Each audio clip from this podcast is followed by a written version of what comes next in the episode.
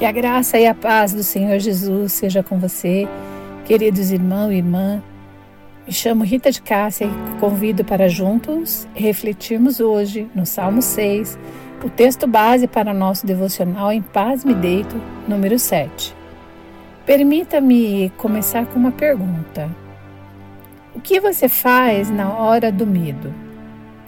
Creio que concordamos na resposta, porque eu e você sabemos que a grande maioria das pessoas se lembra de Deus nesses momentos. Obviamente, não há problema algum em corrermos para Ele quando as coisas se complicam.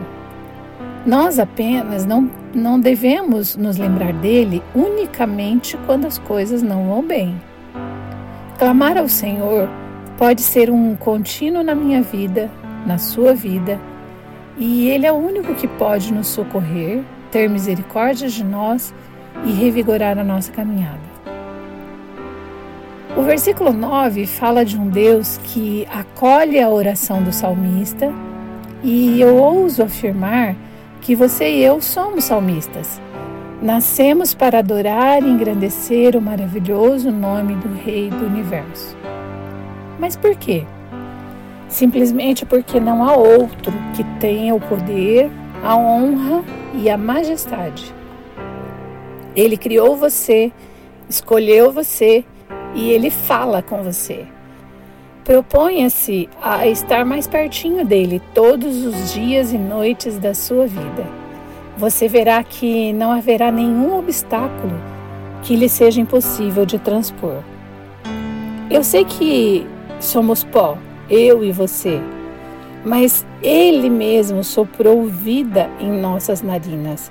Somos propriedade dele, agraciados com a sua misericórdia. Oremos. Espírito Santo, somos templo do Senhor. Pedimos hoje, Pai, que fortaleça nossos passos na caminhada. Não permita que venhamos desistir de fazer a Sua vontade.